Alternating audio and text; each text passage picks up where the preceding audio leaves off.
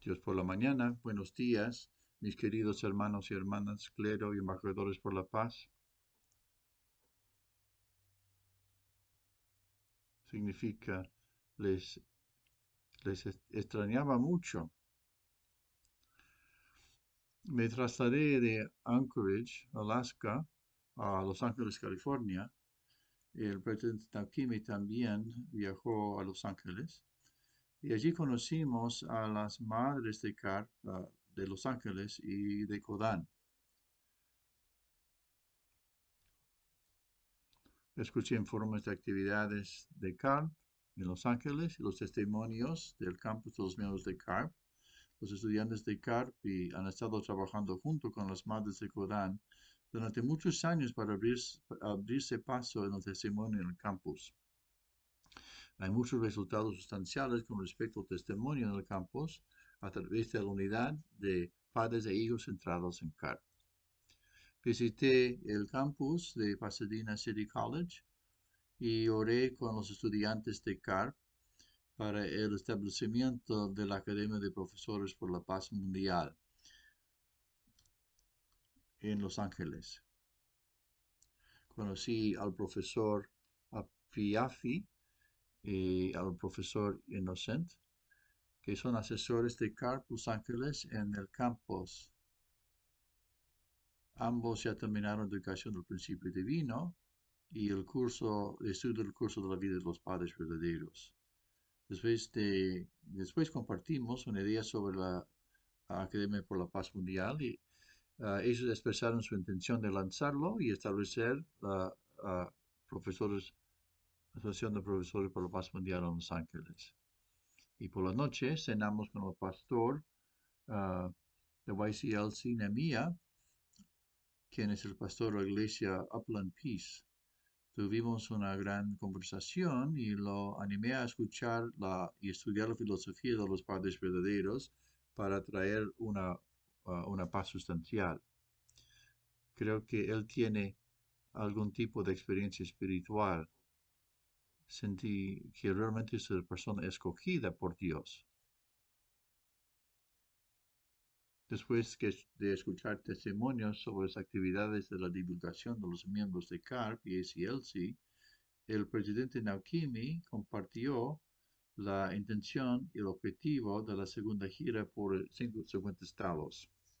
Finalmente, di orientación sobre la importancia del descanso espiritual a través de la crianza de tres hijos espirituales. Al, final ofrecí una oración de bendición para que la iglesia de Los Ángeles se convirtiera en un centro juvenil de la comunidad. Hoy me gustaría hablar acerca de poner fin a la guerra fría de palabras de la antología de la Madre Verdadera, tomo número uno. Invito a Heavenly Honey para compartir.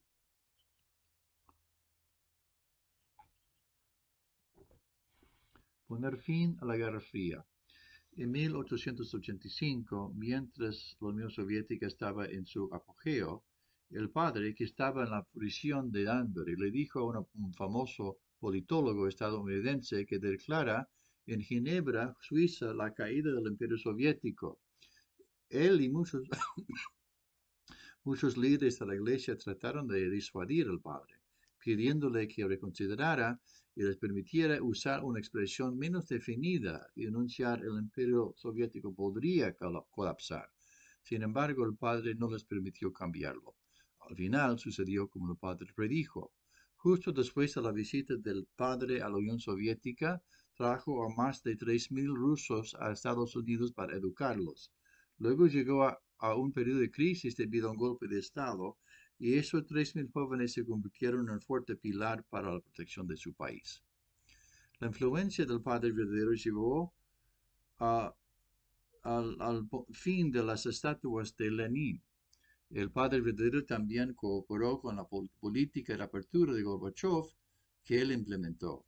En ese momento el padre llevó a 3.000 estudiantes rusos de habla inglesa a, escuchar eh, enseñanzas del padre en Estados Unidos y los educó. Él dijo, el comunismo, tal como lo conocen, es limitado. Miren la democracia. Si cambias la forma en que piensas y vives una vida de amor verdadero, viviendo por el bien de los demás, el mundo de libertad y paz que esperas vendrá. Los educó y luego los envió de regreso a Rusia. Esos estudiantes fueron una inmensa ayuda para apoyar la política de apertura. Los 3.000 estudiantes que fueron enseñados en los Estados Unidos estaban entre los estudiantes que protestaron contra los tanques en Moscú y protegieron a su nación de un golpe de Estado. Me gustaría agregar algo aquí acerca de la educación de la Unión Soviética, los estudiantes de la Unión Soviética y la palabra del Padre. Ah, estudiamos la palabra del Padre. 15 minutos antes de despegar de Moscú, me reuní con el ministro de Cultura enviado por Gorbachev. Me preguntó, ¿tienes un historial de liderar la lucha para provocar el colapso del comunismo? Como persona religiosa debes estar feliz de ver su colapso. ¿Cuál es el camino para que los comunistas encuentren la vida? En respuesta le dije enfáticamente que necesitan adorar a Dios. Para ayudar en este esfuerzo, durante un periodo de varios meses, traje 3.500 a 4.000 eh, líderes soviéticos a los Estados Unidos, donde recibieron orientación utilizando mis enseñanzas. En este mundo los tiempos propicios no perduran.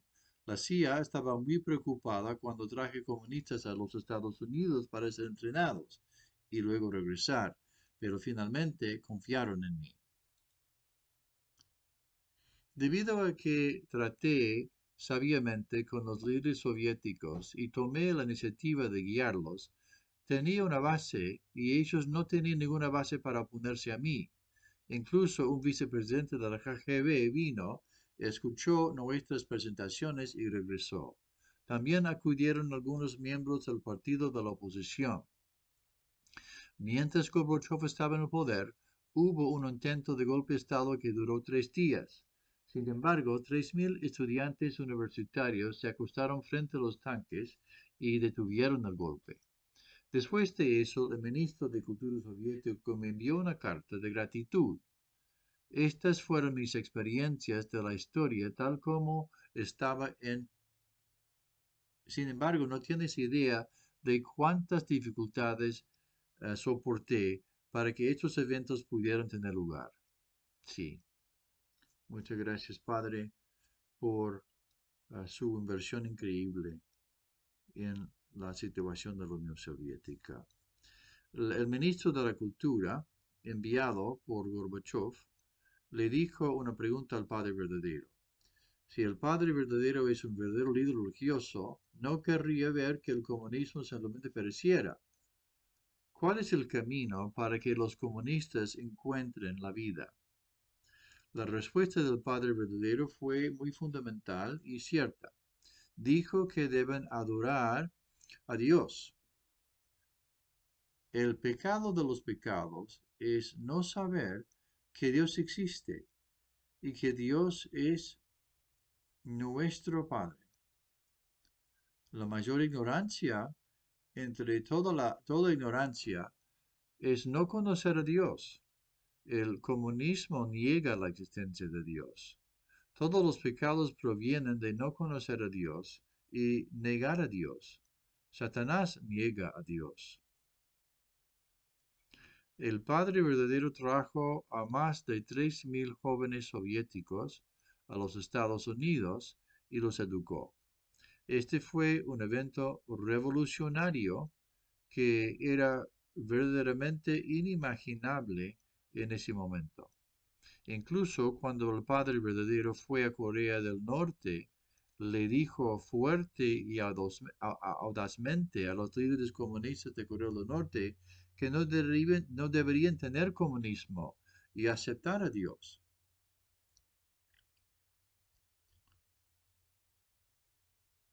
El Padre no quiere dejar de sus principios y los habló directamente Así es nuestro Padre.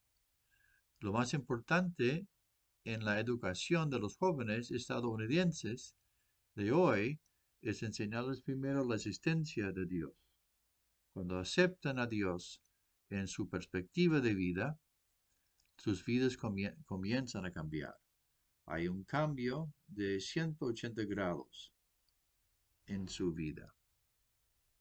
Mis hermanos y hermanas, acabo de mencionar cuál es la ignorancia más grande.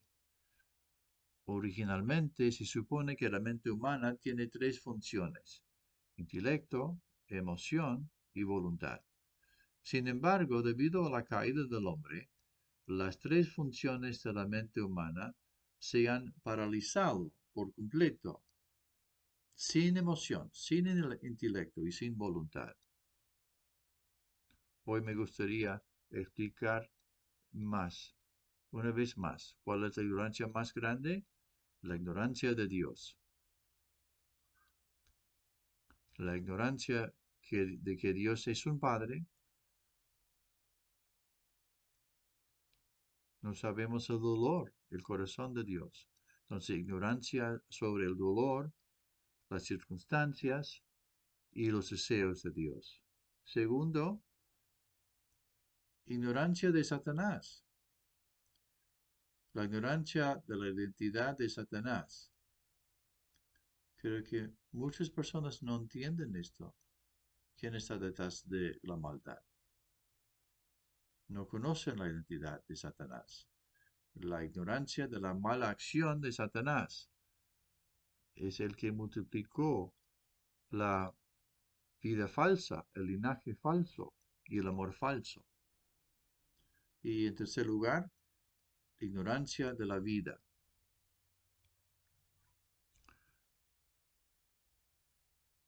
Aunque nosotros somos seres humanos, no entendemos el propósito de la vida. No entendemos el mundo después de la muerte, no entendemos la diferencia el bien y el mal. Debido a la caída, el ser humano completamente se convirtió en un ser ignorante. La ignorancia más grande que es, no conocemos a Dios, no sabemos que Dios es nuestro Padre. Y creo que lo más importante hoy es cómo podemos dar a conocer a toda la gente la existencia de Dios. Que, eh, dar a conocer que Dios es nuestro Padre eterno. Viviendo el principio divino hoy, seguimos con un nuevo capítulo. La perfección familiar es la perfección de las cuatro grandes dimensiones del corazón. Es un contenido muy importante. Aquí estamos hablando acerca de la unidad entre mente y cuerpo hasta ahora, cómo lograr la primera bendición. Y hoy me gustaría hablar acerca de cómo lograr la segunda bendición, que es la, perfeccionamiento de la familia. ¿Basado en qué? En el, en el cumplimiento o la perfección de las cuatro grandes dimensiones del corazón.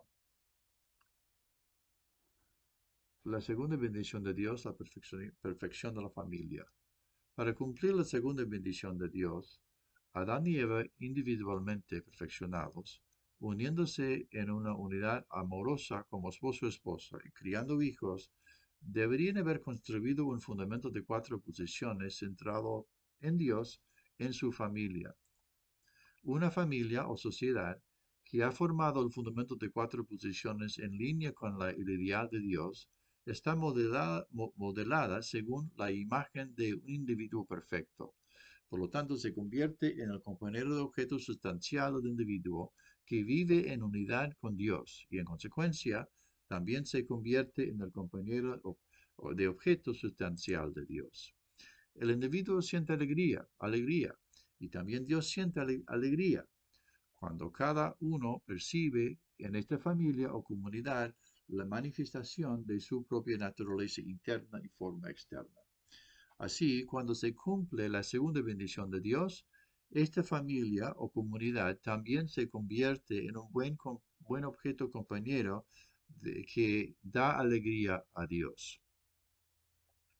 Hoy me gustaría hablar acerca de los cuatro reinados del corazón.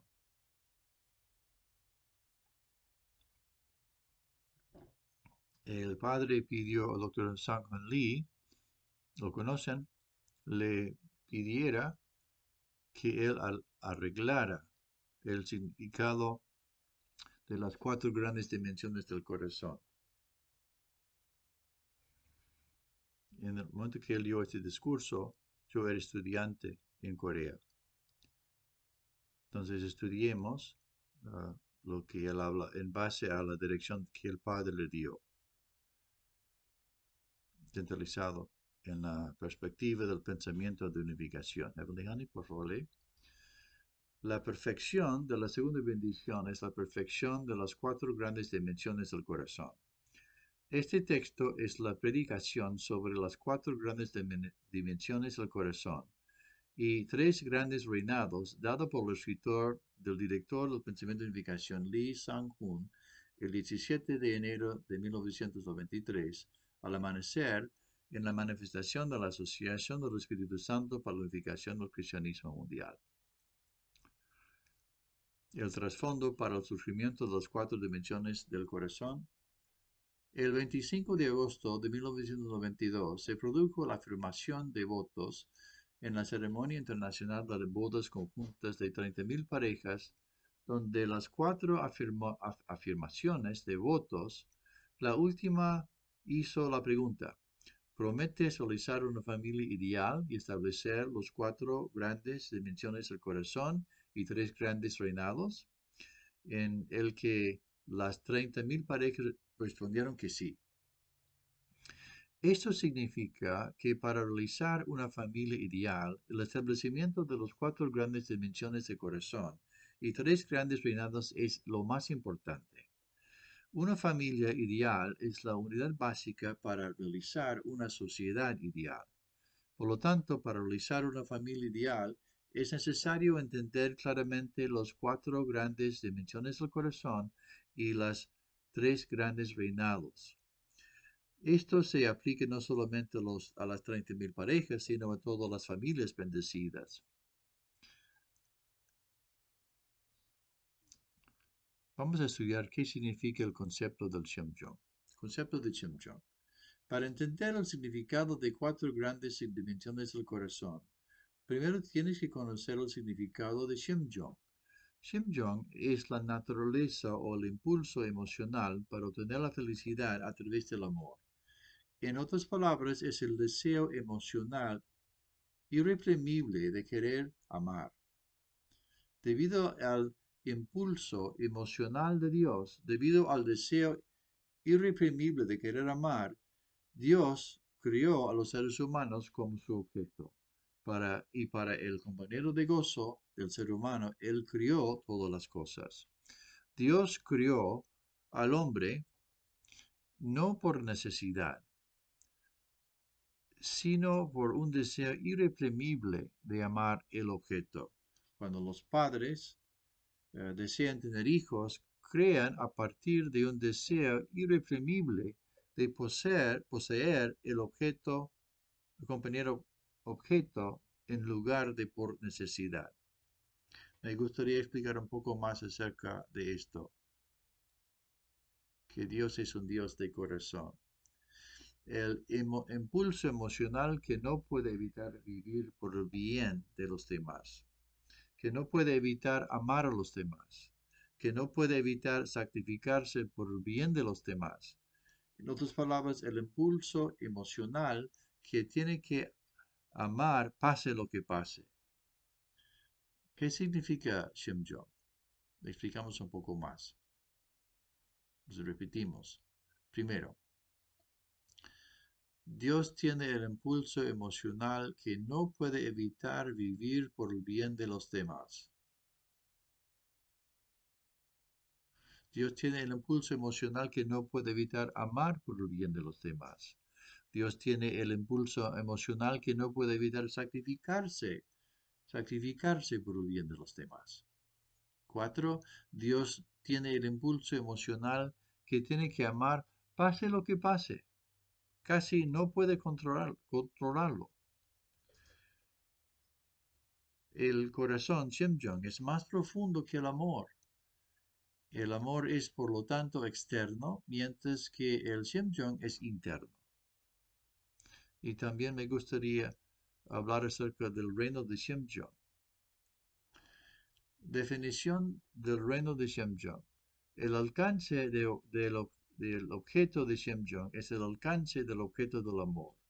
Debido a que Shemjong es el impulso emocional de querer amar, definitivamente aparece como una acción, y esa acción es amor. Shemjong y el amor están estrechamente relacionados. Por lo tanto, el alcance del objeto de Shemjong se convierte en el alcance del objeto del amor. Los cuatro grandes reinados del corazón son el corazón de los padres, el corazón conjugal, el corazón del hermano y el corazón de los niños. Debido a que Shemjong y el amor están estrechamente relacionados, los cuatro grandes reinos del corazón son los cuatro, grandes amores. En otras palabras, el amor de los padres, el amor conjugal, el amor de los hermanos y el amor de los hijos. Una declaración muy clara explicando qué significa el corazón de Dios. Cuando estás pensando en el corazón de Dios, muchas personas no explican en forma detallada cómo es el corazón de Dios, pero el Padre lo explica claramente, profundamente, qué significa el corazón de Dios. El corazón de Dios significa el corazón de Padre, el corazón del amor de los padres, el amor conyugal, el amor de los hermanos y el amor de los hijos. Ese tipo, cuatro tipos de corazón en combinación, eso significa el corazón de Dios. El corazón de Dios aparece a través del corazón paternal. A través, también aparece a veces a través del corazón conyugal, a través del corazón de los hermanos y a veces a través del corazón de los hijos. Entonces, para experimentar el corazón de Dios, tú tienes que establecer una familia. Si está, sin establecer una familia, ¿cómo puedes experimentar el, corazón paternal del cónyuge, de los hermanos y de los hijos? Sin una experiencia de la familia, entonces jamás podrás entender el corazón de Dios. Y por eso eh, la estructura del reino de los cielos de Dios es en base a la familia. ¿Qué tipo de cosas podemos aprender la familia? Y en esa experiencia podemos aprender qué significa el corazón de Dios. Para poder experimentar el corazón de Dios, tienes que experimentar el corazón de los padres, tienes que casarte y experimentar el amor del amor conyugal, Tienes que experimentar el amor de los hijos, de los padres hacia los hijos. Realmente es muy claro. ¿Por qué tenemos que establecer una familia? Sin establecer una familia, nosotros no entendemos qué es el corazón de Dios. Si eres soltero, soltera, ¿cómo puedes entender profundamente el corazón de Dios? Si eres un hombre soltero, ¿cómo puedes entender el corazón de un padre? Por eso tenemos que establecer la familia, para poder experimentar el corazón de Dios. Dios tiene el corazón de padre. Aún los seres humanos caídos casi no podemos controlar el amor que sienten por sus hijos. Recientemente mi familia, eh, cada vez que veo a mis nietos, mi corazón siente siempre muy estimulado. No, no sé cómo explicarlo. No hay necesidad de explicarlo. Aún en los seres humanos caídos experimentamos algo así. ¿Cuánto más Dios lo experimenta? Si los seres humanos no hubieran caído y recibieran el amor directo de Dios, la eh, experiencia directa del Simjong de Dios, cuán increíble sería nuestra vida. ¿Entienden? La estructura del reino de los cielos se, hace en base a la familia, la estructura de familia. ¿Entiende lo que quiero decir? Entonces, el corazón es mucho más profundo que simplemente la palabra amor. Cuando pensamos acerca de los cuatro tipos de amor, el amor de los padres, el amor conjugal, el amor de los hermanos, el amor de los hijos. Bien, seguimos. Amor vertical.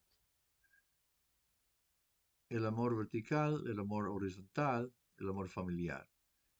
El amor del anciano por los jóvenes, un amor que fluye de arriba hacia abajo, el amor de Dios por la humanidad y el amor de un padre a los hijos.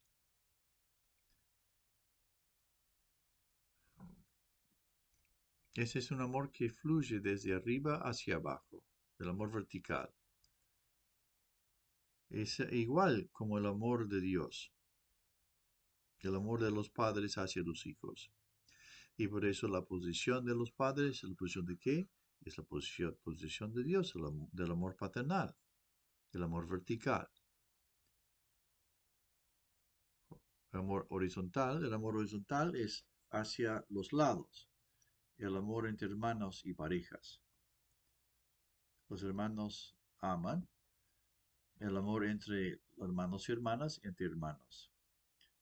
El amor de los padres, el amor conjugal, el amor de los hermanos y el amor de los niños se practican en la familia y por lo, por lo tanto se llaman amor familiar.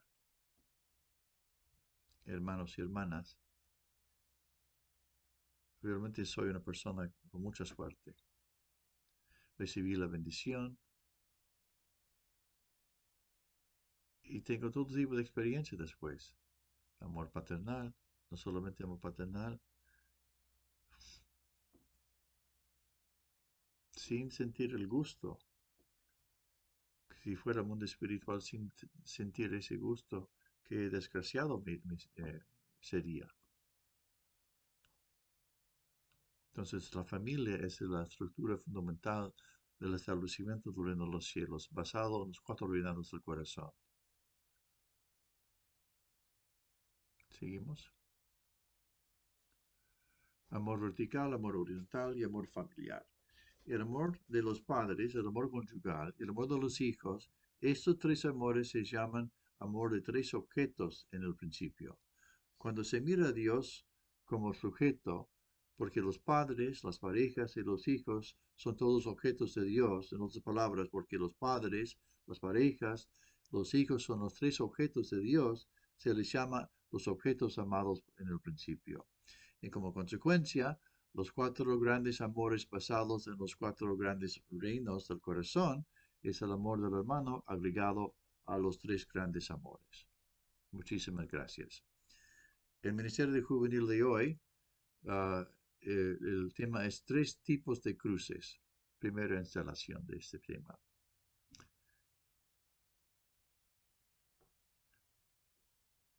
Aquí podemos aprender muchas cosas a través de este tema, tres tipos de cruces. Entonces me gustaría compartir eh, tres, tres, cuatro, cinco veces vamos a hablar de este tema. Lucas 23, 32 a 43. Cuando los soldados se los llevaron, tomaron a Simón de Sirene, que estaba en el camino desde el campo, y le pusieron la cruz y lo hicieron llevar detrás de Jesús. Otros dos hombres, ambos criminales, también fueron llevados con él para ser ejecutados. Cuando llegaron al lugar llamado Calavera, lo crucificaron allí, junto con los criminales, uno a su derecha, el otro a su izquierda. Jesús dijo, Padre, perdónalos, porque no saben lo que están haciendo. Y dividieron su ropa echando suertes. La gente se quedó mirando, y los gobernantes incluso se burlaron de él. Ellos dijeron, Él salvó a otros, que se salve a sí mismo si es el Mesías de Dios, el, el elegido. Los soldados también se acercaron y se burlaron de él. Le ofrecieron vinagre de vino. Y dijo, si eres el rey de los judíos, sálvate a ti mismo. había un aviso escrito sobre él que decía, Este es el rey de los judíos. Uno de los criminales que colgaban allí le lanzaba insultos. ¿No eres tú el Mesías? Sálvate a ti mismo y, y a nosotros. Pero el otro criminal lo. ¿No temes a Dios? dijo, ya que estás bajo la misma oración. Como somos castigados justamente porque estamos obteniendo lo que nosotros, nuestras obras merecen. Pero este hombre no ha hecho nada malo. Entonces dijo, Jesús, acuérdate de mí cuando vengas a tu reino. Jesús le, respondió, en verdad te digo que hoy estarás conmigo en el paraíso. En base a esto, ese tipo de cruces, tres tipos de cruces, vamos a escuchar muy de cerca las cosas que podemos aprender acerca de estos versículos. Leemos. Tres tipos de cruces.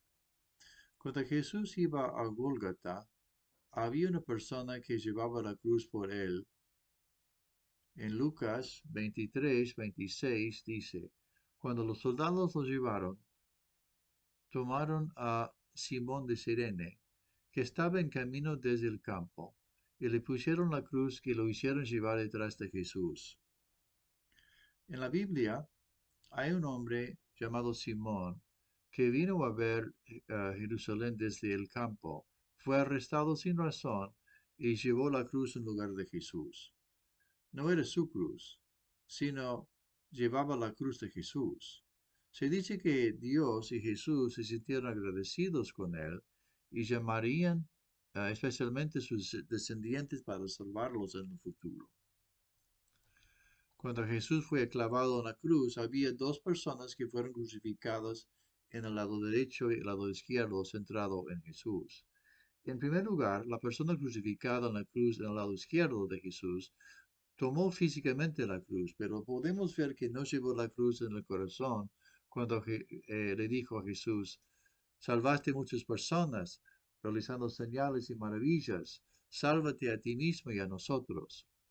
Lo que tenemos que pensar aquí es en nombre de quién llevó la cruz el ladrón de la izquierda. ¿Y qué tipo de persona representa este tipo de persona? Desde el punto de vista de nuestra fe, podemos comparar este tipo de persona con el tipo de persona que va viendo a la iglesia físicamente, pero se queja en su corazón. Esto se debe a que el ladrón de la izquierda es alguien que cree exteriormente y va a la iglesia, pero no ha resucitado en su corazón. A pesar de que van a la iglesia, ese tipo de persona quiere vivir una buena vida, vida centrada en el cuerpo y quiere que su cuerpo sea salvo. En otras palabras, cuando el ladrón de la izquierda le, dijo al Señor, por favor, sálvanos, solo deseaba que su cuerpo fuera liberado del sufrimiento. Entre los que creen hoy en día, hay personas que piden el dolor físico y piden que el dolor físico y la enfermedad sean eliminados y sanados, pero tales personas pueden servirse como personas que no han resucitado en sus corazones. Puede haber muchos miembros de la iglesia similares al ladrón de la izquierda, que se quejan a sus hermanos con sus corazones y no pueden llevarse bien con ellos. Además, es fácil que cualquiera pensar de esta manera. Pensemos en la palabra cruz como simplemente dolor o sufrimiento. En el texto, Simón de Sirene también llevó la cruz, lo que significa que todos los que viven en esta tierra hoy sufren por llevar la cruz. Actualmente, cada uno de nosotros está sufriendo a su manera. Es cierto que todo el mundo lleva la cruz, el sufrimiento y dolor, pero la pregunta más importante es, eh, qué tipo de cruz llevamos y qué tipo de sufrimiento estamos experimentando. Como se muestra en el texto, trataremos de discutirlo clasificándolo ampliamente en tres tipos. Sin embargo, el problema es que hay muchos creyentes que creen con sus cuerpos, pero no han resucitado en sus corazones. Sí. Cada ser humano lleva una cruz sin excepción. ¿Qué tipo de cruz llevas tú? Centrándose en Jesús, había tres tipos de cruces, incluyendo una cruz de izquierda y una cruz derecha. Al igual que el ladrón de la izquierda, hay personas que llevan una cruz con quejas cuando sus deseos egocéntricos no se hacen realidad. Y al igual que el ladrón de la derecha, hay personas que conocen el valor del Señor y dan testimonio del Señor mientras están en la cruz, incluso cuando mueren. También, como el Señor, hay personas que llevan la cruz por Dios y por la humanidad. Tres tipos de cruces. Entonces, ¿qué tipo de cruz llevas ahora?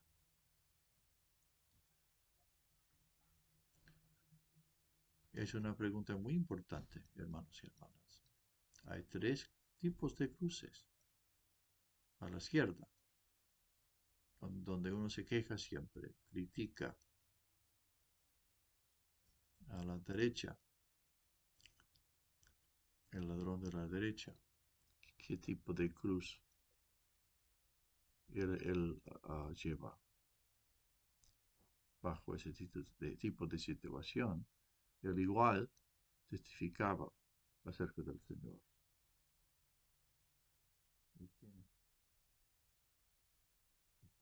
llevando la cruz en la parte central. Es Jesús. Él está llevando la cruz por Dios, por toda la humanidad, para ti, para mí y por los pecadores.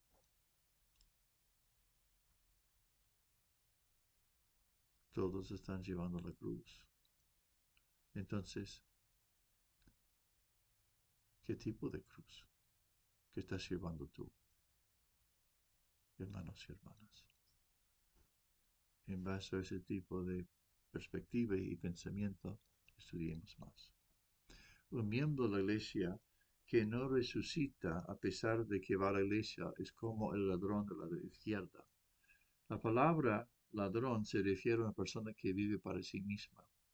Las palabras ladrón, arcángel o ladrón en la Biblia representan a una persona egocéntrica o un creyente que está en deuda con los demás. Un siervo es una persona que trabaja para recibir una recompensa por hacer algo.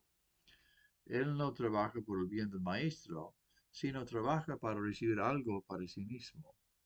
La Biblia describe a tal persona como un ladrón. Incluso en el camino al cielo, las personas que van solo por su salvación y por su propio bien se expresan como ladrones.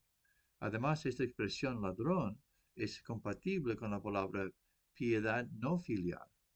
Un niño que vive para sus padres es un niño filial, pero un niño que vive para sus propias circunstancias no es un niño filial, sino un ladrón, como se expresa en la Biblia. En la Biblia, el ladrón de la izquierda puede ser visto como aquellos que no se arrepienten en su corazón y creen solo externamente. Se puede decir que tal tipo de persona es el ladrón de la izquierda. Hay muchas personas así en nuestra vida de fe. Cuando una persona de ese tipo entra en la iglesia, en primer lugar, busca beneficios externos centrados en su cuerpo. Las personas se sienten atraídas por la iglesia porque creen que si van conseguirán un trabajo, se curarán de sus enfermedades. Hay personas que han ganado fe de esta manera. Ir a la iglesia no es fácil, es sufrimiento. Todos sufrimos, pero no debemos sufrir ni llevar la cruz como el ladrón de la izquierda. A través de estas palabras, analicemos a qué lado perteneces, a qué lado de la cruz perteneces tú. Sí.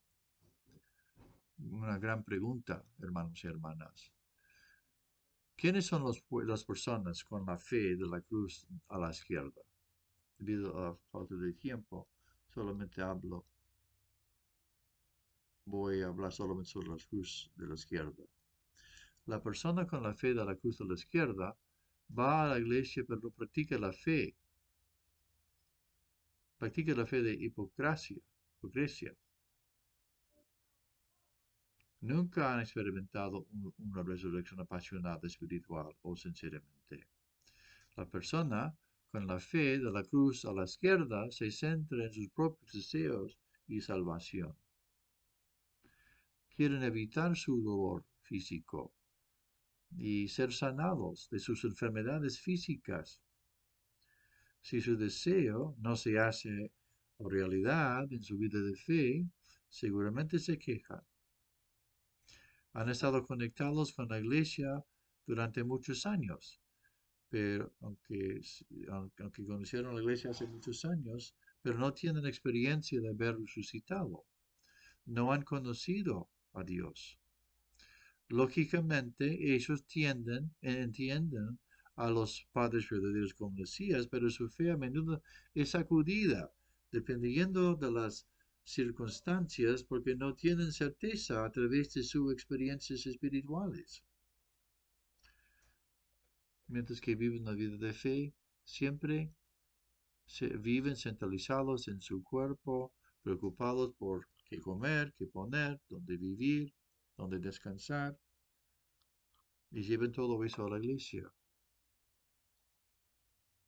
La fe de la cruz a la izquierda es como un siervo que trabaja para recibir algo para sí mismo, no, para su amo.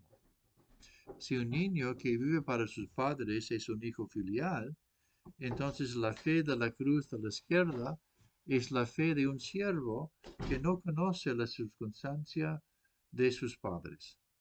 Un siervo siempre cambia a su amo de acuerdo con las circunstancias cada vez que hay un amo que lo beneficia.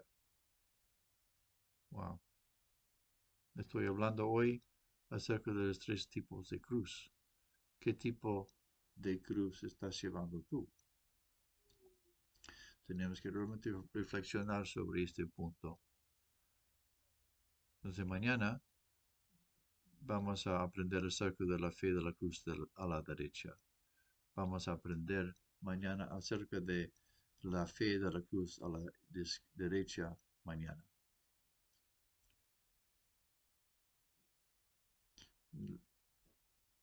No, no significa solamente mirar y ver quién está a la derecha o a la izquierda, sino hablar de las tres cruces. Nos enseñan muchas cosas. La izquierda es como el comunismo, la derecha como la democracia. Entonces, eh, nuestro Jesús representa diosismo. Entonces, ese tipo de tres cruces nos enseña muchas cosas y podemos aprender mucho. Muchísimas gracias, que Dios les bendiga. Muchas gracias, muchas gracias, doctor Young, por hoy, el mensaje tan claro de hoy y por la, guía interna que recibimos esta mañana, lo que Jim Jam significa y los cuatro reinados del corazón. Eh, como que todo eso significa el amor de Dios y las tres cruces. Es un concepto increíble que nunca había pensado en eso. Entonces, hermanos y hermanas, mientras que recibamos este, este contenido tan increíble, vamos a entrar en nuestros grupos y compartir unos con otros sobre estos puntos.